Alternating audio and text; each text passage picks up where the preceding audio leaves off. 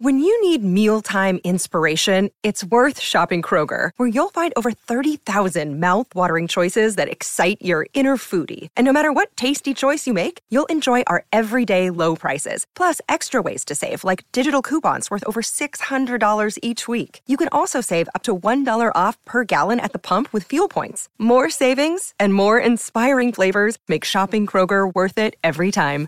Kroger, fresh for everyone. Fuel restrictions apply. Another day is here, and you're ready for it. What to wear? Check. Breakfast, lunch, and dinner? Check. Planning for what's next and how to save for it? That's where Bank of America can help. For your financial to-dos, Bank of America has experts ready to help get you closer to your goals. Get started at one of our local financial centers or 24-7 in our mobile banking app. Find a location near you at bankofamerica.com slash talk to us. What would you like the power to do? Mobile banking requires downloading the app and is only available for select devices. Message and data rates may apply. Bank of America and a member FDIC.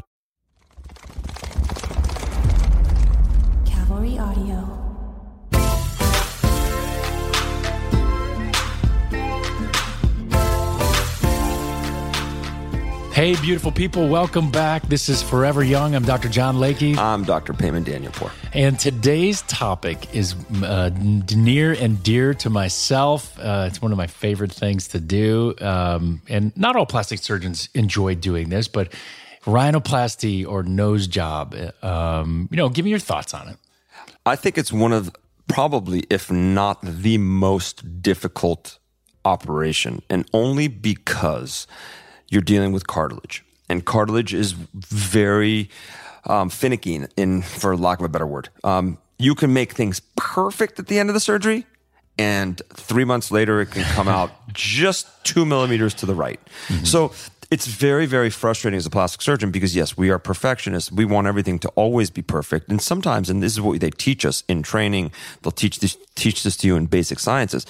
Cartilage has its own mind. Mm-hmm. And sometimes, and that's why you're going to get into this. And that's why we changed from taking down the nose and stripping it down and, and making it as little uh, structural support as possible to now really building the nose up. And we're going to talk about all this, but I don't do rhinoplasty for that reason. Um, because you're so good at it, um, but also because again, it's it's kind of frustrating because you do it, it's perfect, um, and then months or years later, it can change. Um, the nose also changes as we age, so we'll talk about that as well. But um, I'll have you literally take over and I will chime in. Uh, but yes, rhinoplasty is very common and it is, you see it in men and women alike.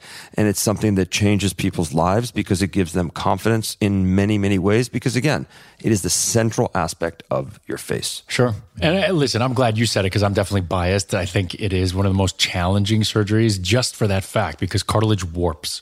And that is, you know, it used to be where rhinoplasties, you know, we kind of cut everything away. We would, you know, it was a reductive rhinoplasty and it could look great. And then years later, the nose would slowly contract and change, and, and you come up with all these, you know, quote unquote botched uh, noses. When in all reality, it's just the fact that no support was left behind. And so, it's interesting because if you look at people if you look at people that had rhinoplasties 20, 30 years ago, mm-hmm. they all have very pinched noses. Everything is very tiny. And in a way, it looks like it's like kind of involuting. It looks like it's kind of shrinking into a tiny little thing. And it's exactly what you're talking about. So, and, and there are reasons for that. And I'll go into that because um, your nose will change. So, I think what I'll do is I'm going to kind of bring you through a process of someone who, let's say they come to the office for the first time. And, you know, I always like to educate on the general anatomy of the nose. Um, maybe we go into some detail on what you should be looking for in a plastic surgeon, because again, this whole, uh, you know, procedure itself, which was the number one procedure in 2021 thus far, uh, for reasons whether it's the pandemic, the mask, Zoom, whatever it is, it's been an extremely popular surgery. And more and more plastic surgeons are performing these operations, and some shouldn't. I mean, the idea is, um, you know, what I always say to my patients is look, I'm part of the Rhinoplasty Society. You have to do a certain number of these each year to be a member. I always recommend meeting with multiple surgeons because A, we got to be friends for a long time, and B, uh, because you want to make sure that my aesthetic matches yours. And so, whatever, whoever does your nose, you just have to make sure they do a lot of them. So, you know, I think what I'll do is maybe and we'll go over some patient uh, case scenarios and things like that. And and again, there are two sides to a rhinoplasty. One is obviously cosmetic, everybody's interested in, it's making someone look beautiful. There's also a reconstructive aspect. Um, and the idea is some people lose the tip of their noses. And we'll talk about one of those patients uh, earlier who, uh, you know, is a good friend of ours now and um, suffered a very uh, a traumatic injury. And, and we'll talk about how uh, there are experts who can completely create a brand new nose in case you've lost one. And so um, that's the the whole idea behind this is to educate you as best we can. So, and this and the rhinoplasties it for for to compare it to something that I do. Which is a breast reduction. It is sometimes a two for one special in the sense that somebody will come in and really can't breathe. Mm. And they have a very deviated septum. They have very large turbinates. They've got other stuff that's going on on the inside. And one of the questions people ask me all the time is, does your partner know how to do that too? Well, obviously, um, he does it both, and and and it's and it's it really is a combination. And a lot of people come in with the thought of if I if you got a dollar for every time someone came in and said, "I just want you to shave the top a little bit and fix the septum," it's uh, it, it's minor rhinoplasty. Yeah, there's no such thing, guys, as minor. It's just like people say, "Give me a mini facelift," but you need a real big one. So there are gimmicks out there, but we're going to really get into um, how the whole consultation works, what to look for, what Dr. Layke does for every single person that mm-hmm. comes through here. And it's a very long and thorough process. It's something that always should be, no matter if you go to see your, your surgeon in, in Wisconsin or whether or not it's in Beverly Hills. It should always be the same thing. And they should be looking for these types of things. So I'm just going to have John take it through his whole consultation process. I'll chime in here and there. Yeah, and listen, I, I, definitely want to give a shout out to uh, a lot of the uh, true experts in the community and uh, in America, uh, you know, that have kind of paved the way for us. And this is where we get most of our research from. From and uh, you know, surgeons like Dean Toriumi and Rick Davis and uh, Bahman Guyuron and Rod Rohrich and Ashkan Ghavami um, you know, these are all very experienced surgeons as well, and uh, who have kind of emulated, took some of their uh, tips and tricks, and uh, have created my own practice. Uh, you know, our own practice with uh, noses. So, without further ado, I think um, you know. Usually, uh, let's pretend you are a patient coming in, and um, obviously, we kind of talk about certain things. Um, you know, I always like asking questions um, to kind of get an idea whether you're realistic or not, because um, this is one of those cases where uh, you can't hide it. You can't put it in a bra. This is in the middle of your face. And so, although we are wearing masks right now, that will not last forever, hopefully. And uh, the idea is uh, that it's got to be done right the first time. There's basic anatomy to the nose. I always like dividing into threes uh, the upper third, which is really bone, the middle third is a very stiff cartilage, and then the bottom third, which is very flimsy cartilage. And usually you have to do something to each of the thirds so it looks very natural. I have a very natural aesthetic. Um, you know, I'm not a huge fan of some of the pinched uh, Russian Instagram where they overdo you, know the the dorsal what we call dorsal aesthetic lines but it's really the entire bridge of the nose uh, um, when you're looking from from the front and uh, I don't like a ski slope or anything like that. There are certain stigma of an operated on nose. And so I would rather have it be where, listen, uh, if someone meets you for the first time, they would have no clue that you've had a rhinoplasty. Do I want to make sure that there's a significant change and have it be an aesthetic appearance? Of course I do. So uh, and then if we look at the internal aspect of the nose, I think you had uh, commented on earlier. There, you have the septum, which is the divider of the nose. You have the turbinates, which are these little outpouchings. They're almost uh, the humidifiers of the nose. That's why when you're in Aspen skiing, you don't get a brain freeze every time you take a deep breath through your nose. Um, and then, if you lie flat, the nose is kind of like a tent. The septum's the divider those little angles at the corner, the very top of the tent, sometimes those can be narrow and sometimes people can't breathe and the, that angle collapses as you inspire deeply. Just like that, and the nose collapses. And so sometimes we have to put stuff little pieces of cartilage up there and uh, you know straighten the septum and reduce the size of the turbinates because you have to imagine most noses we are making smaller, cuter, more refined. And if you do that, you got to make the inside quote unquote bigger so they can breathe. So, so very, the- very important, guys. you, you, you know, as as great as your nose looks, if you can't breathe out of it, mm-hmm. it's a it's a botched job, Definitely. and that's something that that that people don't get. And sometimes they say, okay, this person's the best there is. He does closed rhinoplasties. He does them in an hour. They look great from the side. But then they show up to this office and they're like, "Oh, well, I can't breathe after surgery." Mm-hmm. So it, this is something that's that really needs to be touched upon as well. Yeah, and I, I think I'm going to com- uh, you know comment on that uh, coming up in a little bit. You know, we've got the open versus closed rhinoplasty and uh, the benefits of either one, and and I'll just give you my two cents on them. I do both. Um, you know, I think more commonly an open rhinoplasty, uh, but again, I think let's say you're sitting in front of me. The idea, I think, one of the, questions in the beginning. So, obviously, have you had any pre, uh, previous nasal trauma? You know, anything requiring a reset? I think every single person comes in and says, "When I was four years old, I hit myself in the nose," and um, you know that likely did not lead to a hump on the nose or a twisted nose or anything like that. It could have if you fractured some of the cartilage, but uh, usually as kids, we're pretty resilient, and um, you know, unless it required a particular reset, meaning a closed reduction of the nasal bones or something like that, it, it's unlikely that uh, that affected your future development. Um, and then I'll ask, do you have any breathing issues? And is it worse at night? Have you used nasal sprays, anything like that? And for people who have, um, you know, we have to delve in obviously a little deeper. Uh, because some people have sleep apnea. There are other causes of difficulty breathing at night that not uh, you know won't necessarily be corrected with a septoplasty or septorhinoplasty. Uh, then I'll say, listen, uh, if you had to list something that you didn't like about your nose, what would it be? And usually uh, they'll patients will say, all right, these top three things. If someone comes in, in my period, in, in my uh, opinion, and they they've got 17 things wrong with the nose, run. This is definitely not someone that you want to operate on because they they have unrealistic expectations. Um, one thing that we have to look at is the thickness of nasal tip skin. Uh, this plays a huge role into committing to the you know, potential outcome. So imagine I always give the analogy. Let's say I throw a silk sheet over a chair. Then I have you come into a room and say, What's underneath that sheet? And you'll say it's a chair based off of the height and the dimensions. If I take a thick down comforter and I throw it over a chair, have you walk into the room and say, What's underneath there? You might not know.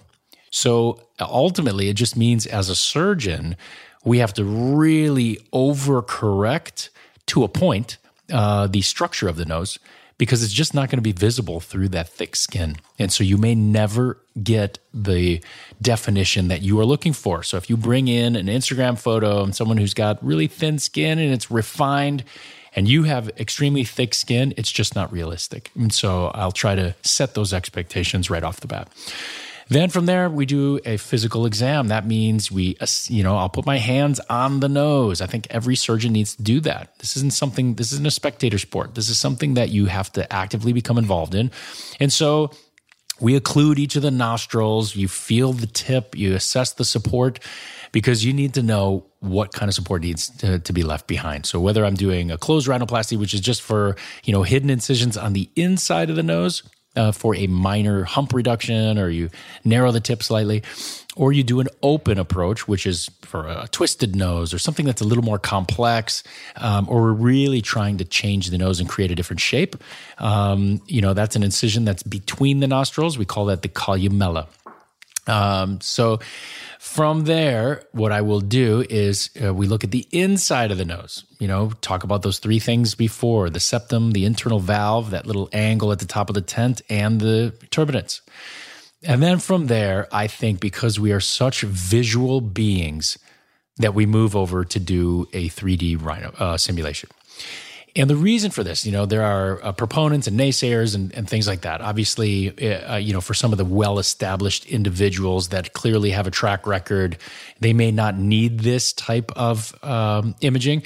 But I would even argue that that's not potentially true because, you know, what I don't want to find out is what I think is a perfect nose isn't what you think a perfect nose is. And so, you know, for me to, I think long gone, gone are the days where we say, hey, don't worry about it. I'm going to make it look good. Well, what is good? You know, are we on the same page? And a lot of times, just by creating a simulation, I can weed out whether a, person is uh, realistic. I will always tell them I'm going to create something that I look that I think looks good on their face, and I would always rather under promise and over deliver. Say this is the best I can do, and if you like it, great. Because in surgery, I'll find out maybe I can do a, a hint more. That doesn't mean create a brand new nose, but it means sometimes you can create more definition. You can create more angles to the nose. I just can't promise it if I look at the structure of the nose once I'm in there and, and uh, realize, you know, I would rather not promise something that I know I can't deliver. This is Dr. John Layke at Forever Young. Hope you're enjoying the show. Dr. Danielpour and I will be back after a quick break.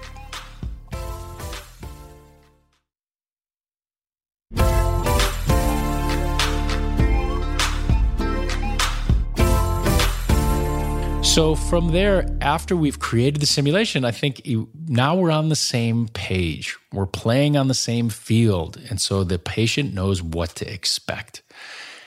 Now, the question should be in your mind well, how close to the simulation are you, do you actually get?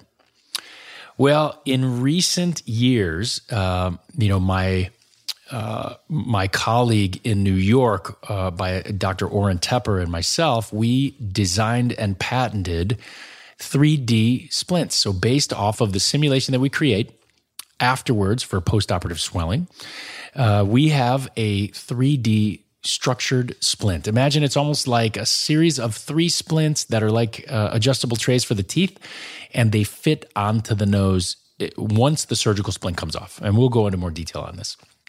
But that alone should, I would say, in 95% of my patients, that first splint fits perfectly. And if the first one doesn't, the second one does. So it lets you know that the shape is there and uh, the size discrepancy is based off of the amount of swelling that you have. Uh, so if we're creating, you know, if we're over promising, we're creating this simulation that clearly isn't going to be an issue, uh, you will know by the time that splint comes out. And so it's uh, just one way for me to uh, keep myself and my, uh, you know, what I'm proposing in check. So after the consultation, the simulation, um, you know, some patient, some surgeons use a, you know, uh, different types of programs, Adobe Illustrator and, and, and, things like that to, to create a simu- you know, virtual simulation as well.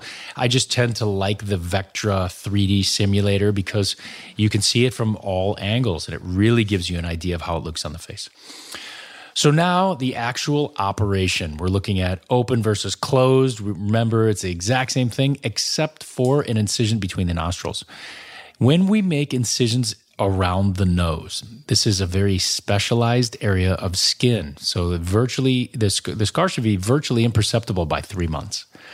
Usually sooner, but I say three months just because uh, we want to give it some time.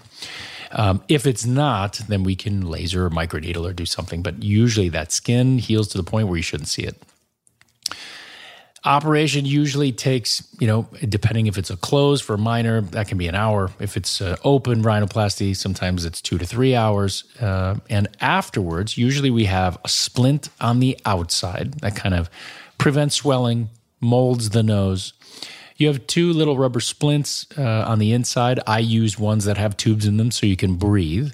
I do not pack the nose. I know that some uh, surgeons do, um, but uh, for me, I think that that uh, it's torture when that packing comes out. And these silicone splints provide the same amount of support. Um, I haven't had you know many problems uh, just using that instead of packing. Um, and then the little stitches between the nostrils if we are doing an open rhinoplasty.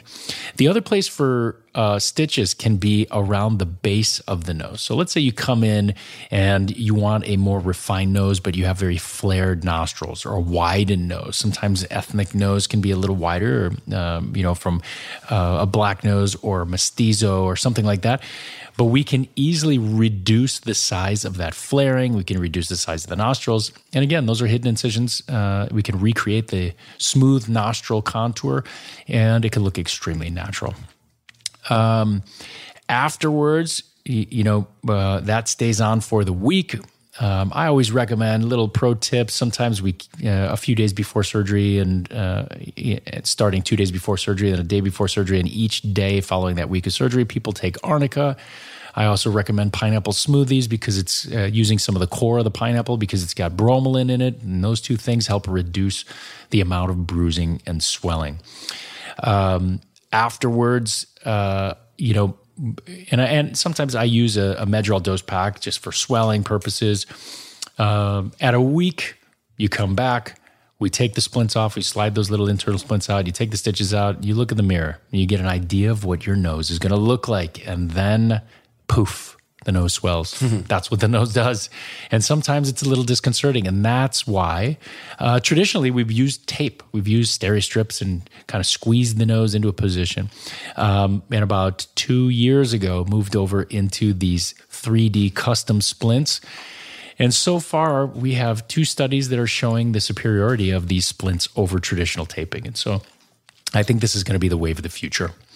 Uh, one thing I didn't comment on during the operation itself, uh, there are multiple different ways of performing a rhinoplasty. We have preservation rhinoplasty, which really you use the existing structure of the nose and just kind of alter the angle. Um, you know, we have a traditional reductive rhinoplasty, um, but I, regardless of which ones we use, I use what's called a piezoelectric instrument, and this is an ultrasound assisted device Imagine if I put a saw or sander from this device on my skin, nothing happens. But if I put it onto the nasal bones, it creates a nice smooth postage stamp, and I can manipulate the bone. So it's te- technically it's much more or much less traumatic uh, than using the old hammer and chisel. Um, now back to when you come back to the office you know, the idea is we we have an entire protocol to keep the nose nice and clean, so it's not caked full of dried blood and things like that. Um, and uh, if it's nice and clean, it's one of the easiest things in the world. I know uh, patients come in and they're all nervous and they've heard of horror stories and things like that, but you keep you follow that protocol, and I'll tell you, you barely even notice when those stitches come out, and uh, you know sometimes uh, the internal splints that comes out, people say they feel good because you, you suddenly re- alleviate that pressure. From there, whether or not you have thickened skin or you need steroid injections or uh, a new little uh, adjunct is called 5FU, 5-fluorouracil, and these can all reduce the amount of swelling with while minimizing some of the side effects. The whole goal is to mold and shape the nose, which again, this is another plug for those 3D splints because that's what they're doing. Essentially, squeezing out some of the tissue fluid, uh, giving you a much later result earlier. When people tell me, when am I going to see my final nose? Listen, that's going to be 12 to 18 months, sometimes longer, depending on the thickness of the skin. Now, it's already going to look better at a week or two. But for you to see a true final result, where it's that last little millimeter of definition, that's going to take at least 12 months. 18, uh, you know, is more realistic.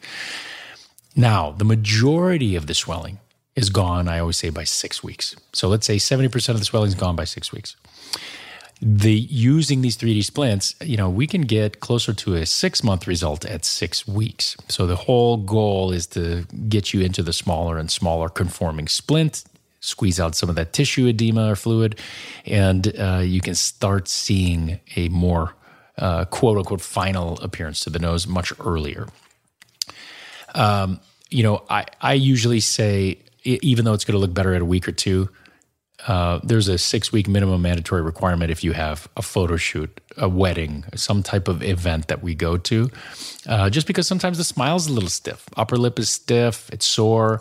Sometimes the teeth are sore because you have to imagine what's the floor of the nose connected to? The roof of the mouth. And so those, some of those nerves get a little bruised up, and so you can start uh, feeling that.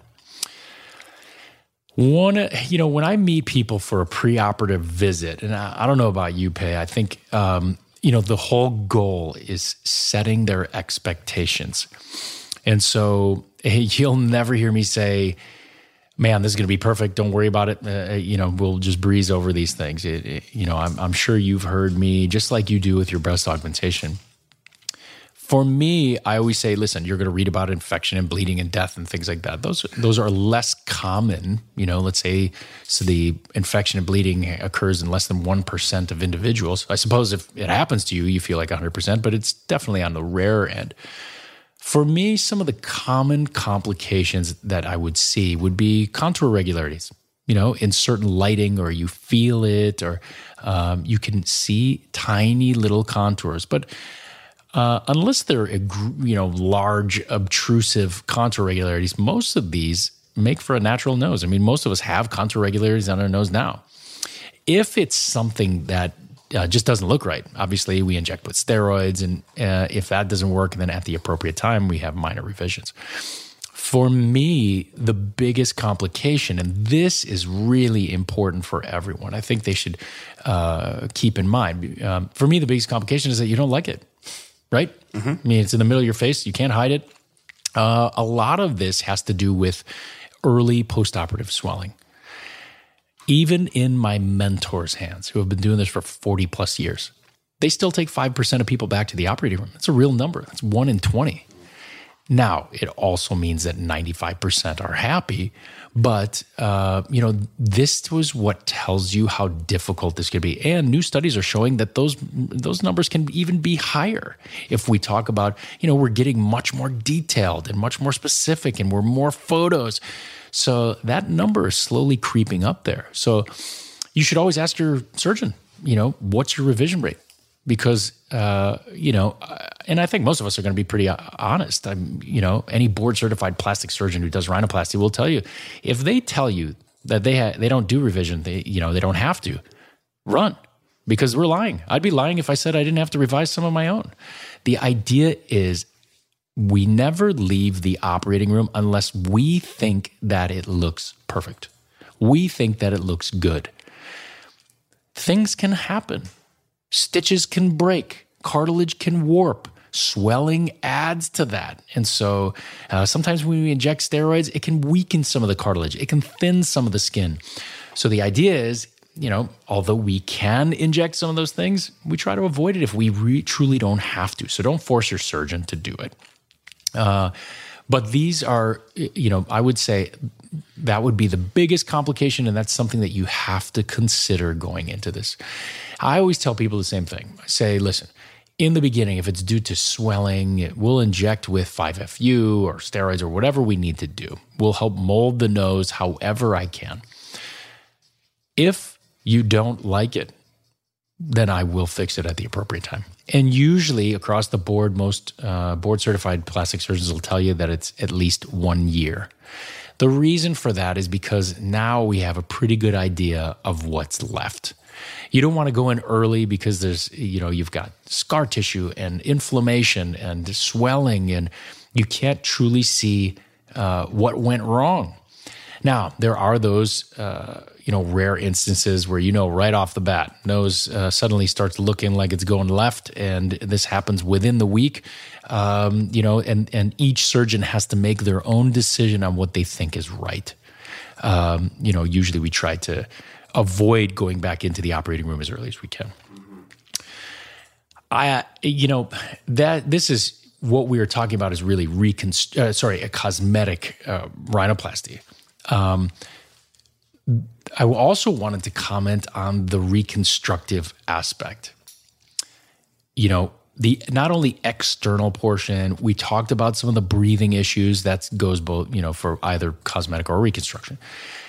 But you have to imagine we are also trained as board certified plastic surgeons or facial plastic surgeons uh, uh, on recreating or reconstructing portions of the nose. So let's say you have a large skin cancer that's at the tip of your nose. You know, we send someone to a dermatologist and they do Mohs surgery thinking it's going to be just a tiny little scrape. And then all of a sudden they send it to me and they're, you, have lost the tip of your nose. Um, sometimes they have to take out cartilage. Sometimes they have to take out the internal mucosa of the nose. Now, this is much more complex surgery. Uh, you know, the idea is we recreate those three layers. Sometimes we have to use your own uh, ear cartilage or rib cartilage or even cadaver rib cartilage. Sometimes we have to use the skin on your forehead and rotate it down to recreate the nasal tip skin because that tends to be very similar to nasal tip skin. Uh, we rotate flaps from the corners of the nose and over the sides of the face anything to help repair like with like. Uh, and so the reconstructive aspect is extremely important as well. I thought maybe what I would do is kind of go over some case scenarios uh, and run the gamut. But before I do, I'm going to tell you, you know, a quick story. And and Dr. Danielpour, you know him well. Um, but this was a at the time a 35 year old male who had gotten into an altercation, and the assailant uh, bit his nose off, bit the tip of his nose off. Now, uh, he was going to have it repaired elsewhere uh, in a different country. And I, uh, you know, had heard that this had happened. Uh, we hadn't really become friends yet, but um, at this point, uh, got in touch with him and said, listen, come up, we'll do the surgery pro bono. Um, and uh, I'll do everything I can to, to help.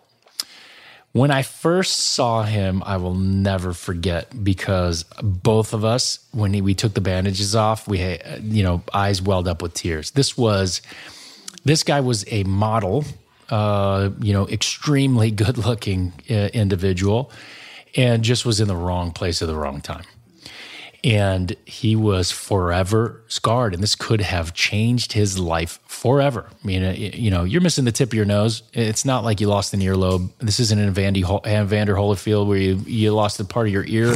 This is you lost the tip of your nose including cartilage in, with a hole. You could see you know the septum itself. You could see into the mucosa of the nose.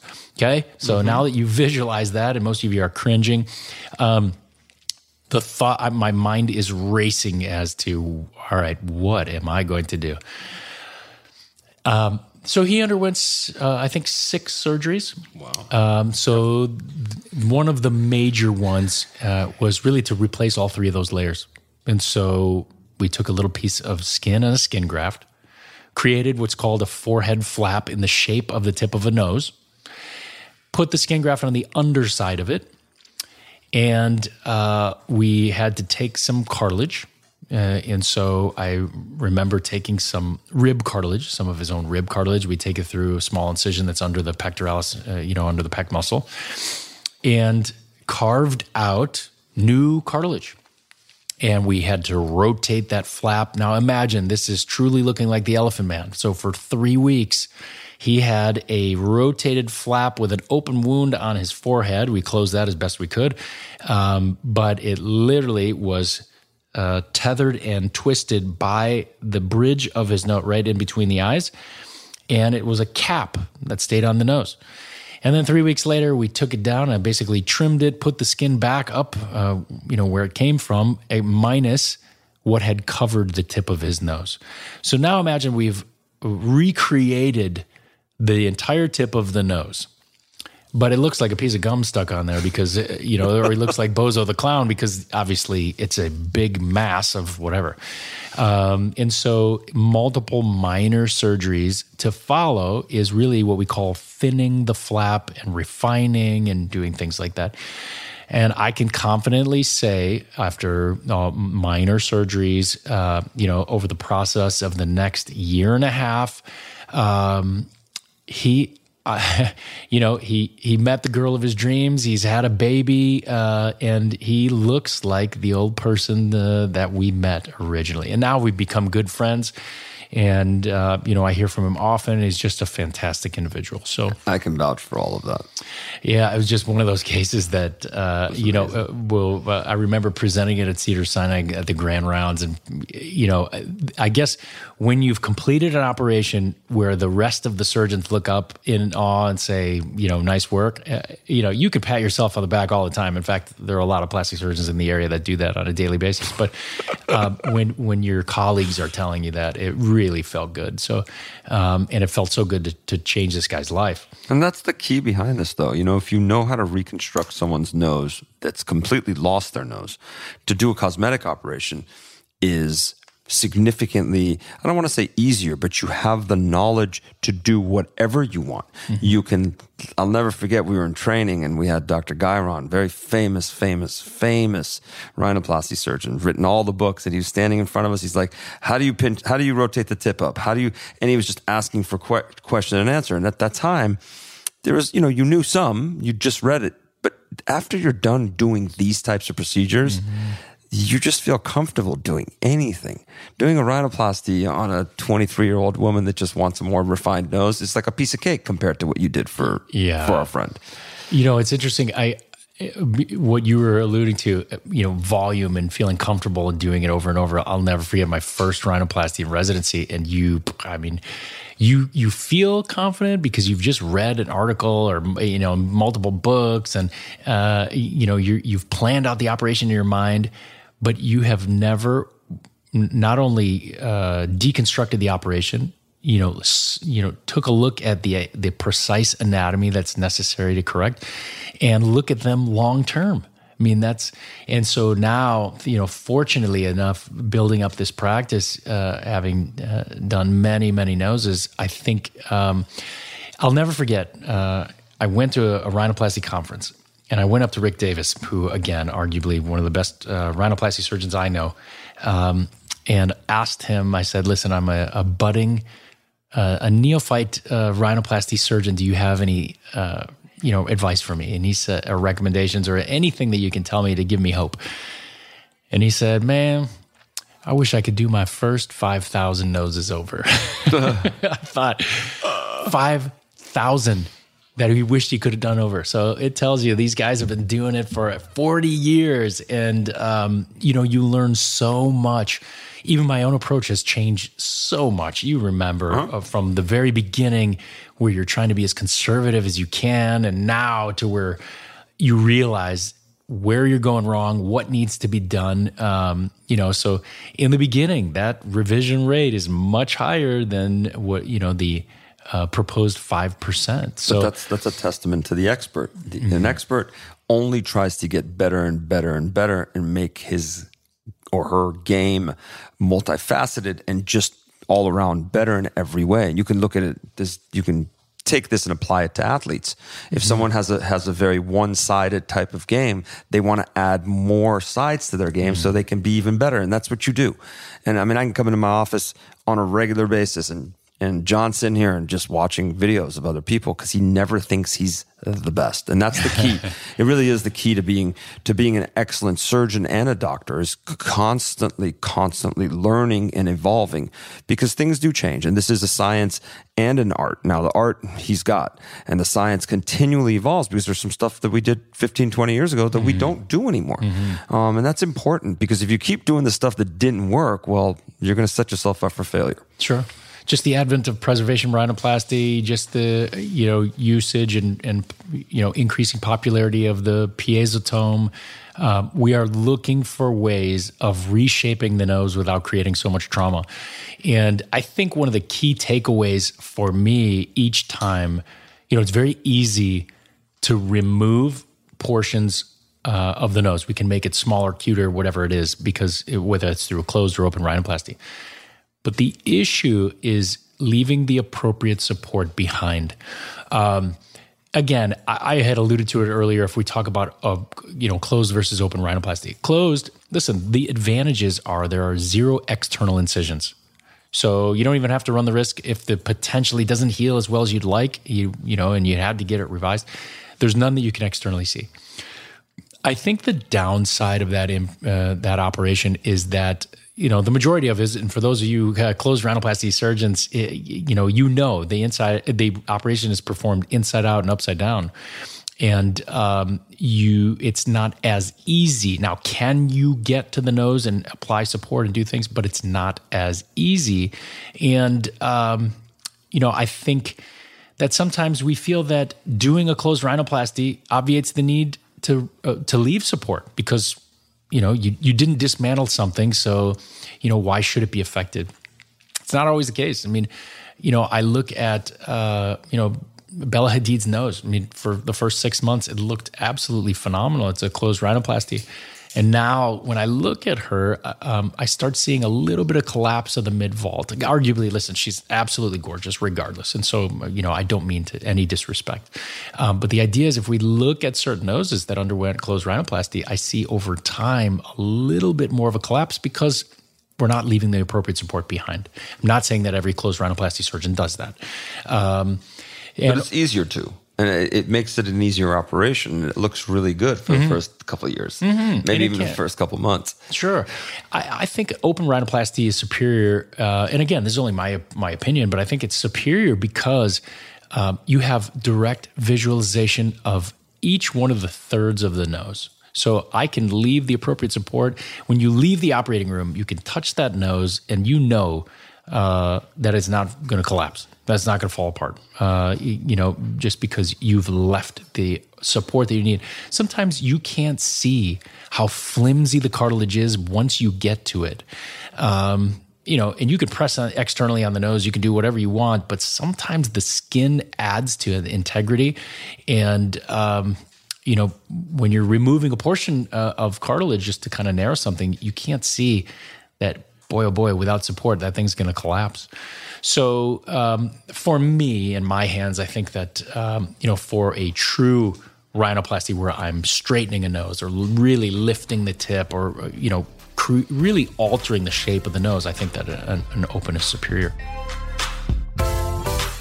Hello, beautiful people. To celebrate the launch of Forever Young, we'd like to offer our listeners a special discount on our premium line of skincare products at BeverlyHillsMD.com. Go to BeverlyHillsMD.com and use the promo code ForeverYoung20 to get 20% off your first order. That's BeverlyHillsMD.com, promo code ForeverYoung20.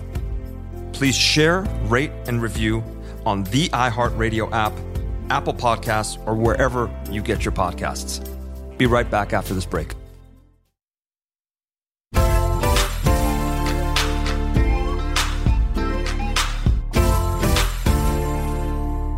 I figured right now maybe we could even go over some case scenarios and you can think about even some patients that we've seen in the past or you know uh, that we've operated on and and we've seen some of the results and, and so i was gonna like i was that. gonna ask you a couple questions mm-hmm. um, because i see certain certain tr- not trends but certain things that that you see regularly somebody comes in for a rhinoplasty consult first question how old is the what's the right age? So if I'm a girl, I'm I'm I'm I've got a daughter. I bring her daughter in. She is a you know sophomore in high school. She's like 15, mm-hmm. and she just she just is self conscious. She hates the way she looks. Sure. Um, when is it too early for her versus when is it too early for for a man, and when is it too late? Sure. Um, that's an excellent question. It's something that uh, we encounter how, how many times a, a week. But um, the idea is this listen, you would always love to wait until someone's an adult, 18 years of age. Uh, they can make their own decision.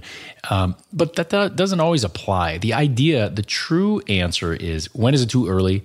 You want to make sure that that particular patient has made it through uh, skeletal maturation. We want to make sure that they've made it through their growth phase and that skeletal maturity is clearly. Uh, you know, is clearly a thing that has passed. Um, you know, because what you don't want to do is operate on someone who has yet to make it through, uh, you know, puberty and stunt the growth of some of the bones of the face. And so, usually, the earliest, and, and I would always say, listen, you know, can you operate on a 15 year old uh, female? Yeah, you can. Um, especially if they had precocious puberty and they made it through that uh, skeletal maturation. Um, I would like to see that uh, incorporated if there was someone who had a severe obstruction. And, you know, it can't just be, listen, I'm not popular at school, let me fix my nose. I think it's someone who, if this person has turned uh, reclusive and is not joining social functions is not, uh, you know, or unable to breathe in sports or something like that, then I would consider doing someone, uh, you know, that's 15 or 16 years old. Um, as opposed to uh, males, because skeletal maturation occurs at a slightly later age, um, I think 16 would be the earliest for me. Obviously, I would love to wait until they're 17 or 18. Um, but again, if someone comes in and listen, you're a sophomore in high school. Uh, some of these things can, you know, reactions from from people, uh, they can uh, dictate the rest of your life. You know, people who are uh, shunned or they're extremely self, uh, uh, you know, they don't, they lack that self confidence.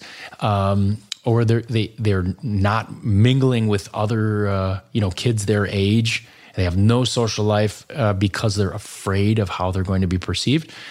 You know, this causes mental duress. This is uh, something kind of, that can affect them for the rest of their life. And so, these are some formative years. I think um, you know everybody forgets about that. It's not just you know I turn 16, I get my nose done. Um, you know, I think I, I try to push those off as late as I possibly can. And it's interesting because I see it a lot, especially in our practices. Um, we get that the combo girl is going to college, her breasts are very large, and her nose is also, mm-hmm. or or she's having breathing problems, and it's and it's really kind of a, a good time. And, and, this is my opinion and recommendation: do it in between high school and college. You've got mm-hmm. a little mm-hmm. bit of time, you can recuperate, and then you can start college with your new nose and smaller breasts or whatever it is because there is combined procedures we do but those are that, that's very common for somebody a girl that's going into to, to college um, that really has these problems and felt like it was a little too early in high school although we've seen them earlier. Um, my other question for you is the whole concept of facial balance. Um, and when you when you see someone for a rhinoplasty, and this is something we're taught from the first day of medical of, of, of, plastic surgery residency, is look at the face and analyze it. And there there are certain dimensions and ratios of the face mm-hmm. that we keep in mind. And when you're doing the nose, it really really matters for facial balance. Mm-hmm. What else and what other kind of procedures are done at the same time to achieve facial balance? Sure, excellent question. I think you know one of the most commonly paired surgeries with a rhinoplasty is a chin augmentation, and the reason for that is because eh, from the profile, the idea is if you could draw a straight line, you know, kind of between the eyes, base of the nose, and then down to the chin, you'd like that to be nice and straight. If you have a retrusive chin, or what we call microgenia, um, sometimes it can make the mid face appear much longer. So people come in and they complain, "Ah, oh, my nose is too large uh, for my face, too long for my face." And after we do the Vectra the 3D simulation, um, it turns out that they actually have the perfect length to the nose. It's just the chin is so retrusive that it makes the nose appear longer. So then I show them if we add volume how it can balance the face. And the good part about uh, chin augmentation you know, that is a small uh, incision, you know, less than two centimeters under the chin. I think, you know, 50% of all males have it, and it usually heals so well that a female shouldn't be worried about it. There's a second way of doing it. It's I used to do this. It was an intraoral way. There were two incisions, um, but I think you just have a higher rate of infection. It's not much higher, but you know you've doubled your chances from one to two percent and um, you know it goes under the connective tissue of the bone. So once that implant's in there, it's a hardened silicone implant. Um, once that goes under the connective tissue of the bone, that's your chin. It's not like a breast implant that has to be replaced or moves or you lean on it and it, it shifts. Um, you know that feels like your chin and it's a, a, hardened implant. And very important what he's saying because the people come in here and, and when you give them the recommendation of a chin, chin augmentation, they think it's like the biggest procedure in the world. Mm-hmm. And I don't want to play anything down, but out of all the procedures we do, this may be the easiest for the patient. Um, it's relatively painless. People feel pretty comfortable. Your mouth feels a little stiff for a couple, maybe maybe a week or so.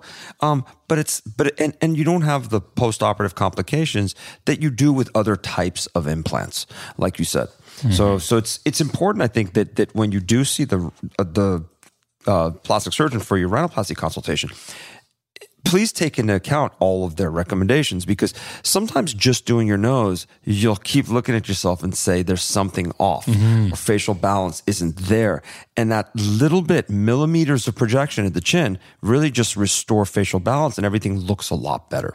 Definitely. I mean, we look at, the, excuse me, we look at the difference between you know the distance that your eyes are you know from far apart. We we look from the front from the side from the three quarter view what we call the worm's eye view from below to look at the nostrils or the base of the nose. We look from the bird's eye view you know which not many people see.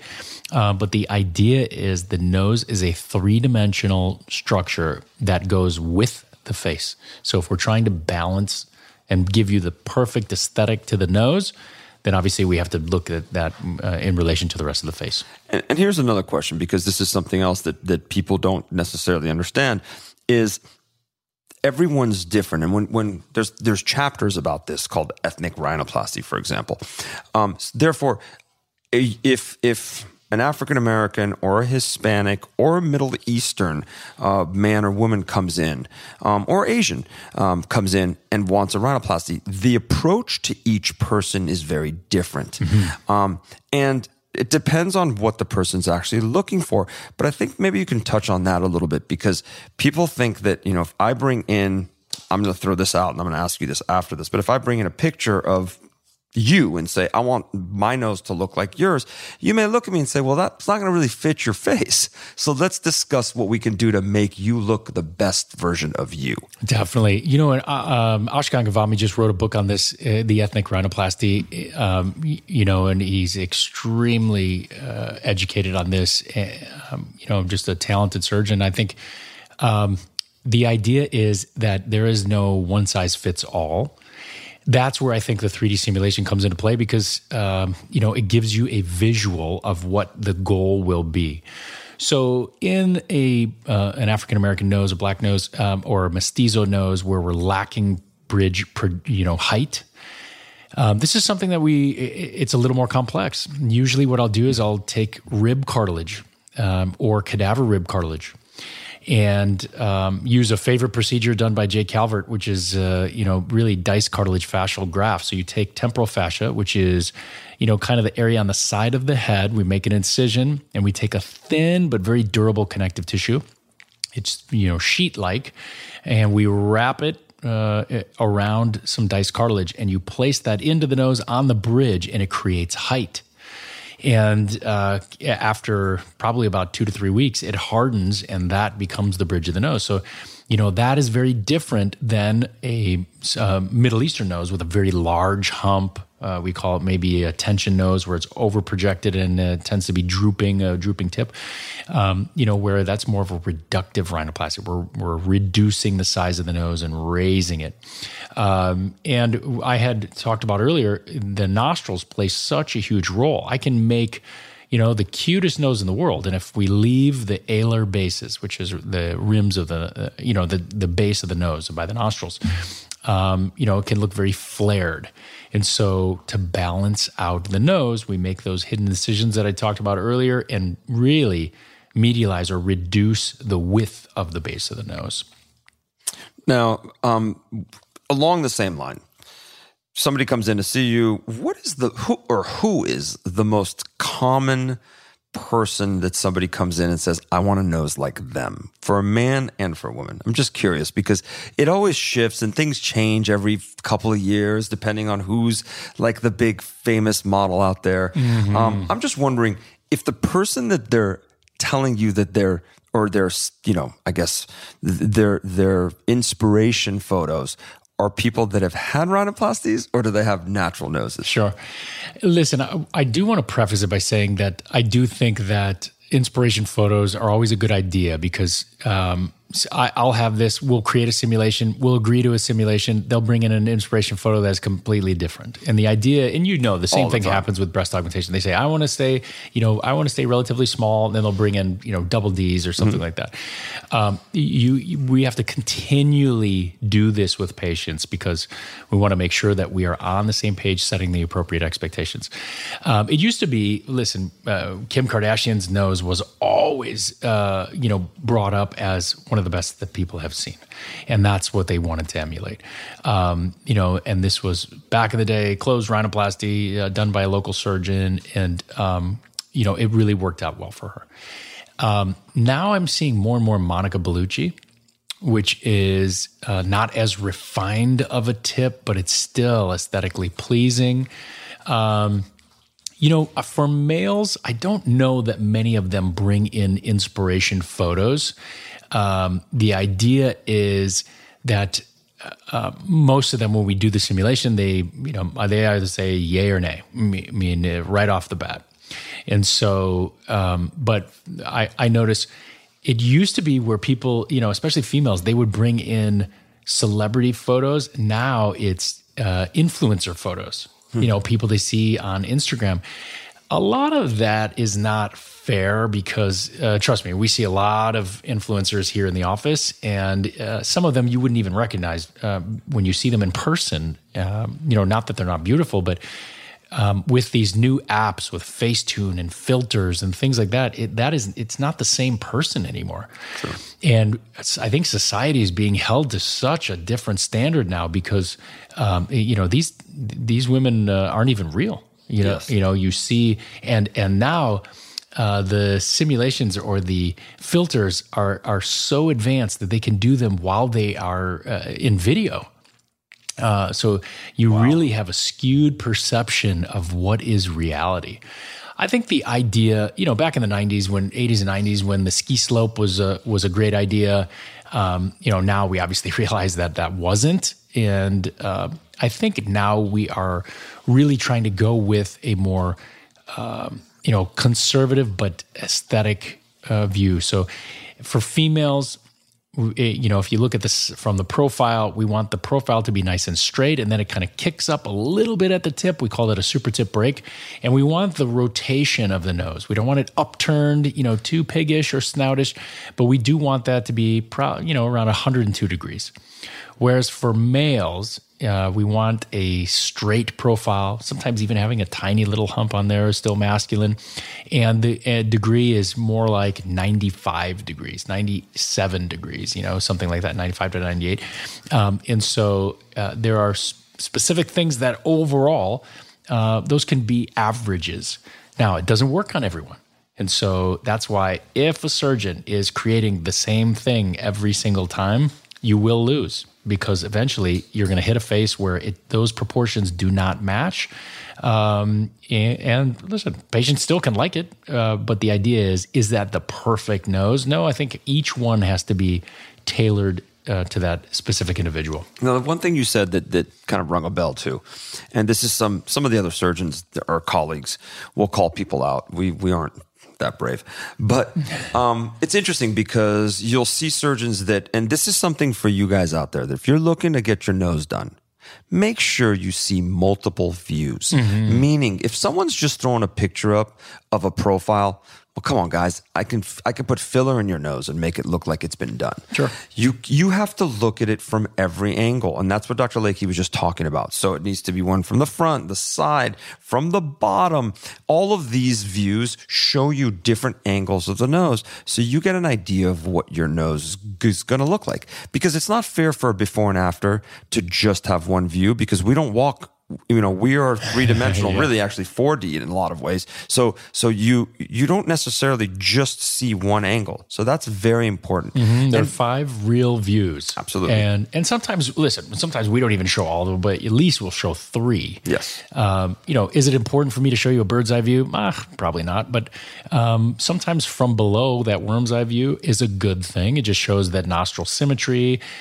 Really important ones obviously front side oblique views because those are very common views. Believe it or not, uh, one of the most uh, important views, uh, you know, everybody is worried about their profile. Um, you know, really, unless you walk into a room sideways, we can put anyone's nose on your face. People still recognize you for you. You know, that's why you wear a mask and people, your friends and family know exactly who you are based off your eyes.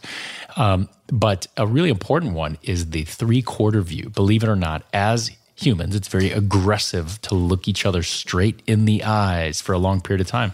So notice the next time you're talking to your friends, they'll talk to you and they'll look away. They'll talk to you and look down. They'll talk to you and look over somewhere else because that's human nature. That and we feel uncomfortable when someone continually, you know, it's like they're burning a hole through you. They, that's where these phrases come from.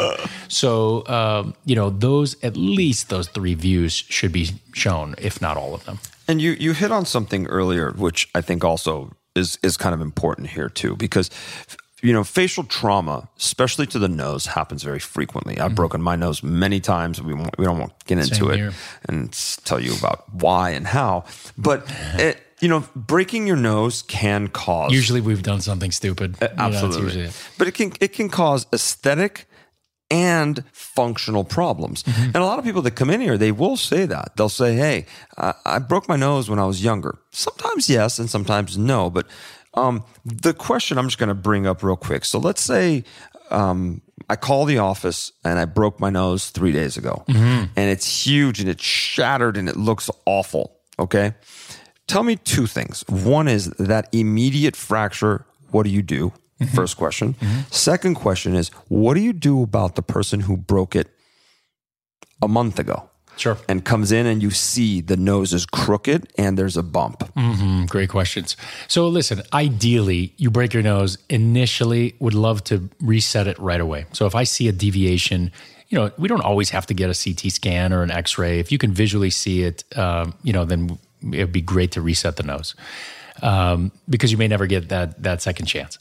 Then the nose swells. So if you come and you're two days out, well, we're just going to make you wait four or five days for the swelling to resolve, so we can truly see. Because sometimes what happens, the nasal bones themselves swell, the piece moves out of position, and then as the swelling resolves, it snaps right back into the, the place it's supposed to be. So really, if we you, you know if at that point we still see a major deformity, uh, then we'll go ahead and we do what's called a closed reduction nasal uh, bone fracture. So what we do it's that we want to do that within the first three weeks. So And- important, guys. The first three weeks, if you break your nose, you can get it set. After that, you got to wait. Yep. After that, listen, uh, you know, at about three weeks, the bones kind of have their own internal glue. By six weeks, they're completely healed. And then what we do is we make you wait three months and then you perform a formal rhinoplasty. So if it happened a month ago, you're going to wait another two months and then we'll, uh, you know, we'll reassess. We hope you're enjoying this episode. If you'd like more information about our practice, you can check out our Instagram. It's Plastix Docs, P L A S T I X D O C S, on Instagram for more information. Dr. Danielpour and I will be back after a quick break.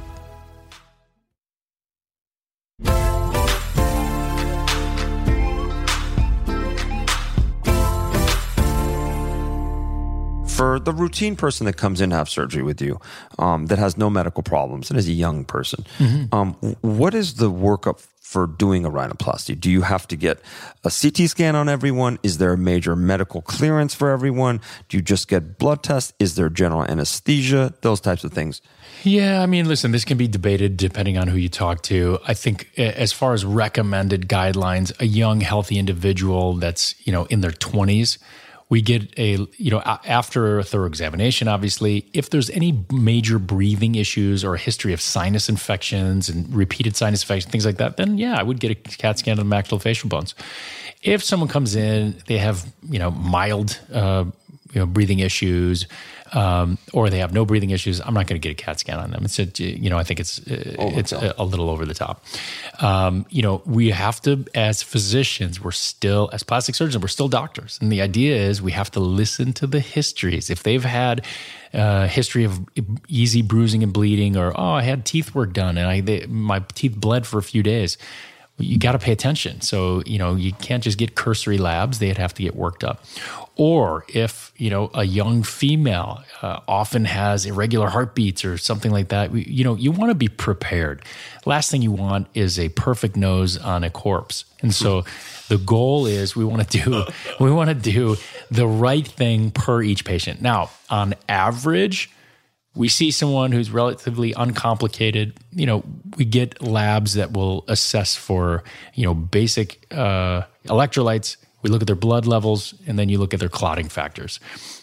Obviously for females pregnancy test um, you know and so um, we, we can keep it to a relative minimum because this is a, a very common procedure with minimal uh, side effects or downtime. So And and my last question um, is when do you tell your patients that what you see is what you get now? In the sense that I know, and, and this is one of the reasons I don't do rhinoplasties, is it takes a long time for that final form of the nose to really be kind of there. Um, and I know the swelling because I've seen it, you know, and I've and I've seen it, um, you know, because I've taken care of the patients and I've I've had relatives who've had it. Um, so you know, three months, six months, nine months, a year. Yeah. What from, do you think? For me, w- what you see is what you get. I mean, if they approach 18 months, uh, unless they have very thick skin, thick skin can take three years sometimes more. I mean, it's just your skin will continue to change. Some people we have to put on Accutane to, to thin that skin. Um, you know, there are all kinds of things that can be done um, or ha- may have to be done. But your nose will continue to change, and that's when you know. Again, going back to what we talked about earlier, your nose will continue to change. It, common myth that your nose keeps growing along with your ears. Really, what happens is we lose bone and so the nose appears longer because it has drooped slightly. Um, and the earlobes get longer, and that's that's why the ear looks bigger. But um, you know, I I think that uh, if we're going to say someone with thin skin, it's going to be twelve to eighteen months. Someone with thicker skin, that can take three years. Now, again, this doesn't mean it's not going to look great right away. Mm-hmm. It just takes time for the swelling to really go down. And, yeah. and it's interesting because a lot of people do these reveals on Instagram where they take their casts off, and it looks really good, right, when you take the cast off. But mm-hmm. you said this earlier that it really swells a lot after that. Definitely. Um, and what what is it that you do that sets you apart from most people? After surgery because this is something kind of cool and not everyone does this and it's kind of a new more innovative um, the splint so to say yeah, that you guys are using. we were talking about earlier. I just think it's you know oren tepper and i came up with this idea because he does a lot of 3d technology you know he removed the conjoined twins um, and the thought behind this was we were going to create the perfect splint that someone could take on and off. It was less obtrusive than a surgical splint, and we could essentially mold the nose. So we came up with this idea and uh, work with a company called Mirror Me 3D, and, and Jordan Mills is an amazing uh, CEO of this. And so we collaborated together, and we've already done multiple studies uh, that are coming out of Montefiore and, um, and our practice as well. And and we've shown that this is far superior to uh, traditional taping. And I think it it provides support. It helps mold the nose, and I feel uh, you know, and and we'll be publishing some um, new data soon. But I do think that we'll be able to, um, you know, give a much later result earlier. So it's it, it's great, and I've seen these splints. They're great because you don't have to walk around with tape on your nose, and you could just it's it's like a clear splint that nobody can tell anything's on there. Yeah. Um, last question. I was going to say the last one was the last one. This is the last question. So if I have a, if I have a rhinoplasty with you, um, when can I go back to doing all my regular activities? Usually, what I'll say, you know, I see you on a regular, frequent, frequent basis. Uh, you know, we see at one week, two weeks, six weeks, three months, six months, nine months, a year, and then annually thereafter. And so much that it's kind of annoying. and the idea for me is by the time you hit six weeks, you can almost do every bit of activity that you could have before. The only thing I keep you out for probably another month or six weeks is a massage, facial massage, where you put your face in the hole where your face normally swells after sitting there for an hour. You can only imagine what's going to happen to the nose. So we usually wait as long as we can on that. Um, but yeah, I usually say by six weeks, four weeks to exercise. Um, you know, it doesn't mean you can't walk or light hikes or things like that, but for strenuous exercise, six weeks for Pilates and yoga, anything face down like that.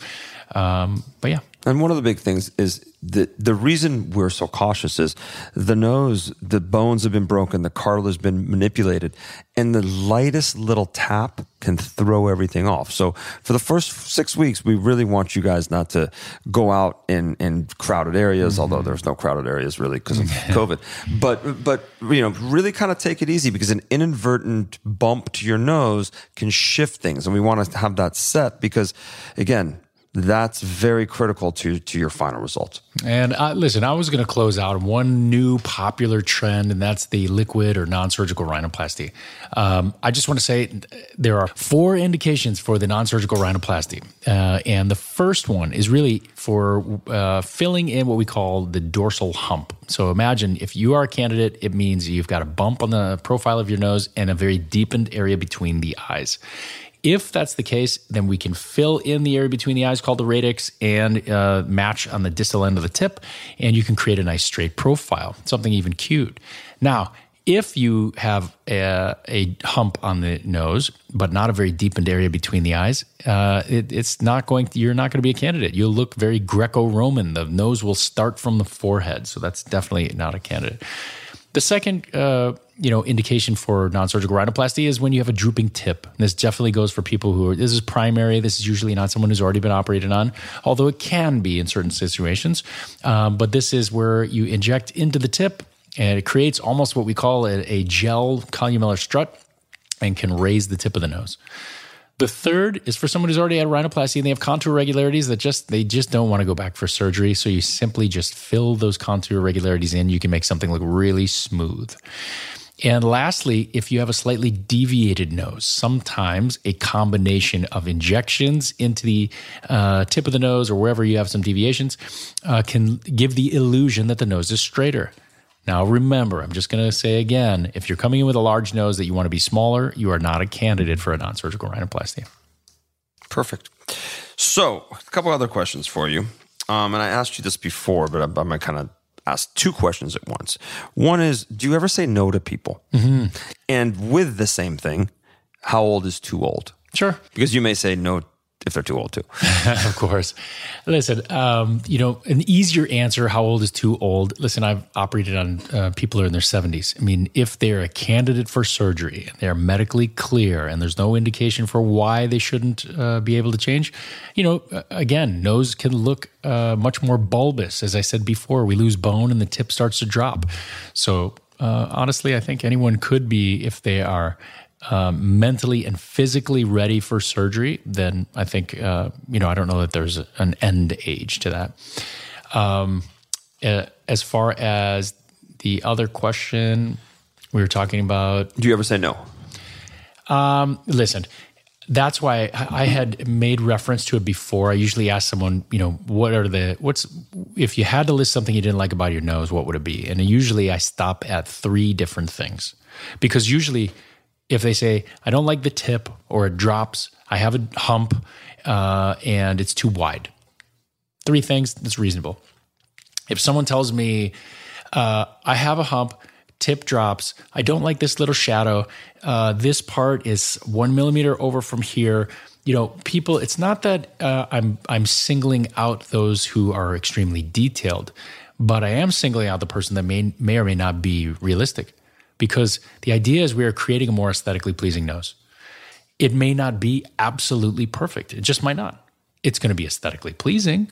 Um, but in their mind, you have to make sure that you match realistic expectations. And that's, again, why I can't stress enough, especially for the budding rhinoplasty surgeon.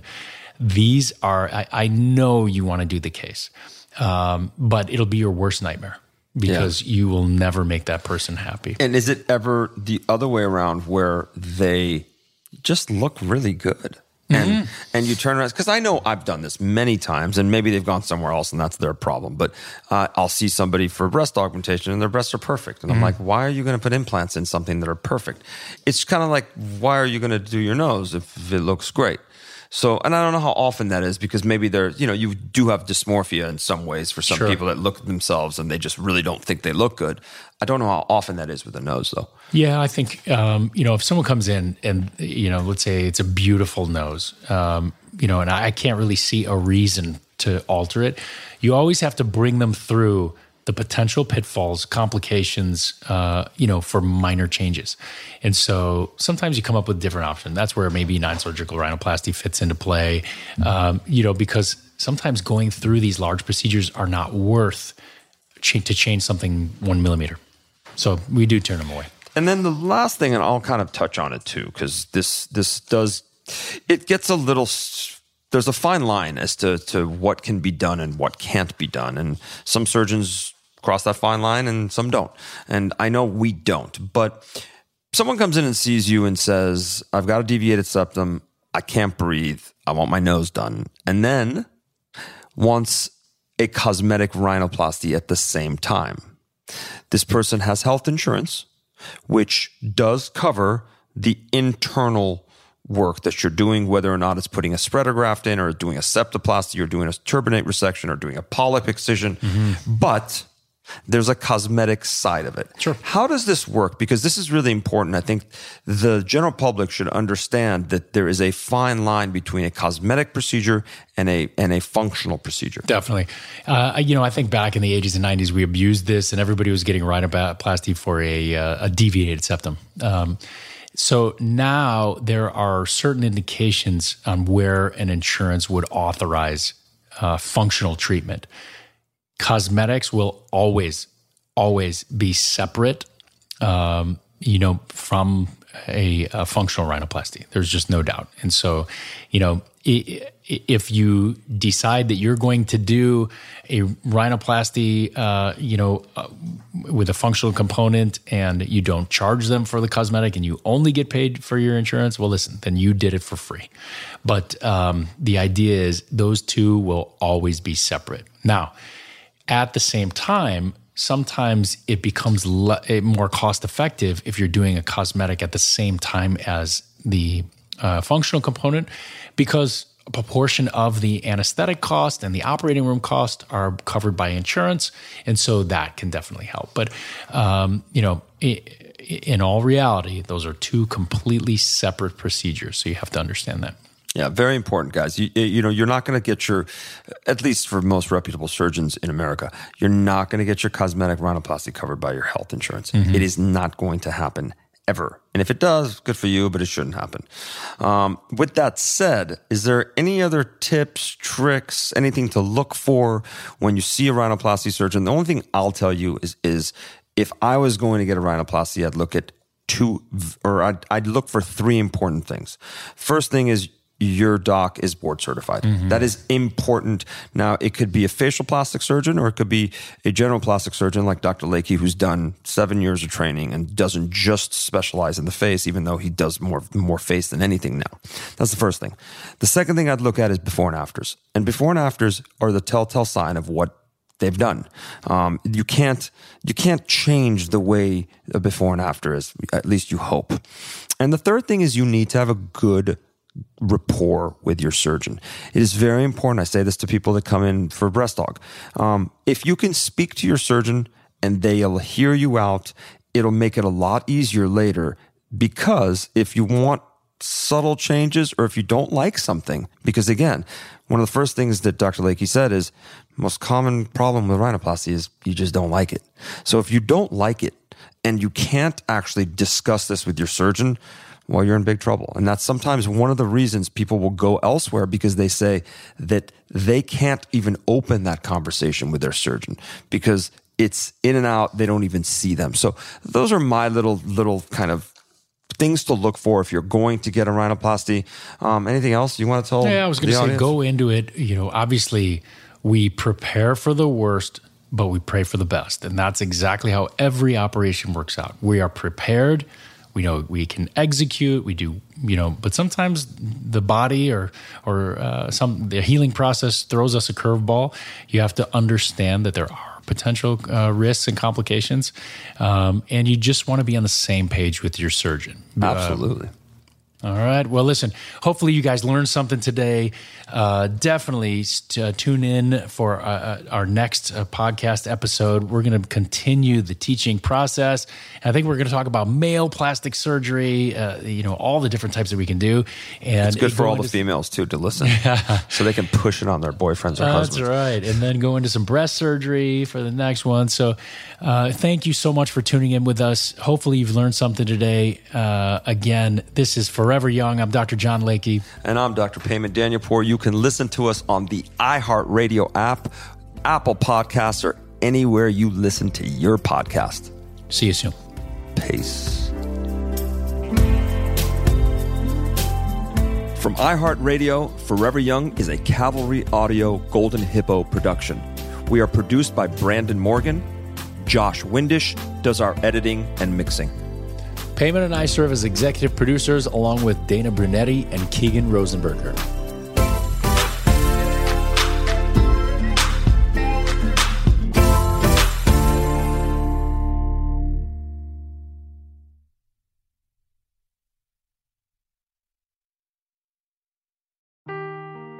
Seeking the truth never gets old. Introducing June's Journey, the free to play mobile game that will immerse you in a thrilling murder mystery. Join June Parker as she uncovers hidden objects and clues to solve her sister's death in a beautifully illustrated world set in the roaring 20s. With new chapters added every week, the excitement never ends. Download June's Journey now on your Android or iOS device or play on PC through Facebook Games.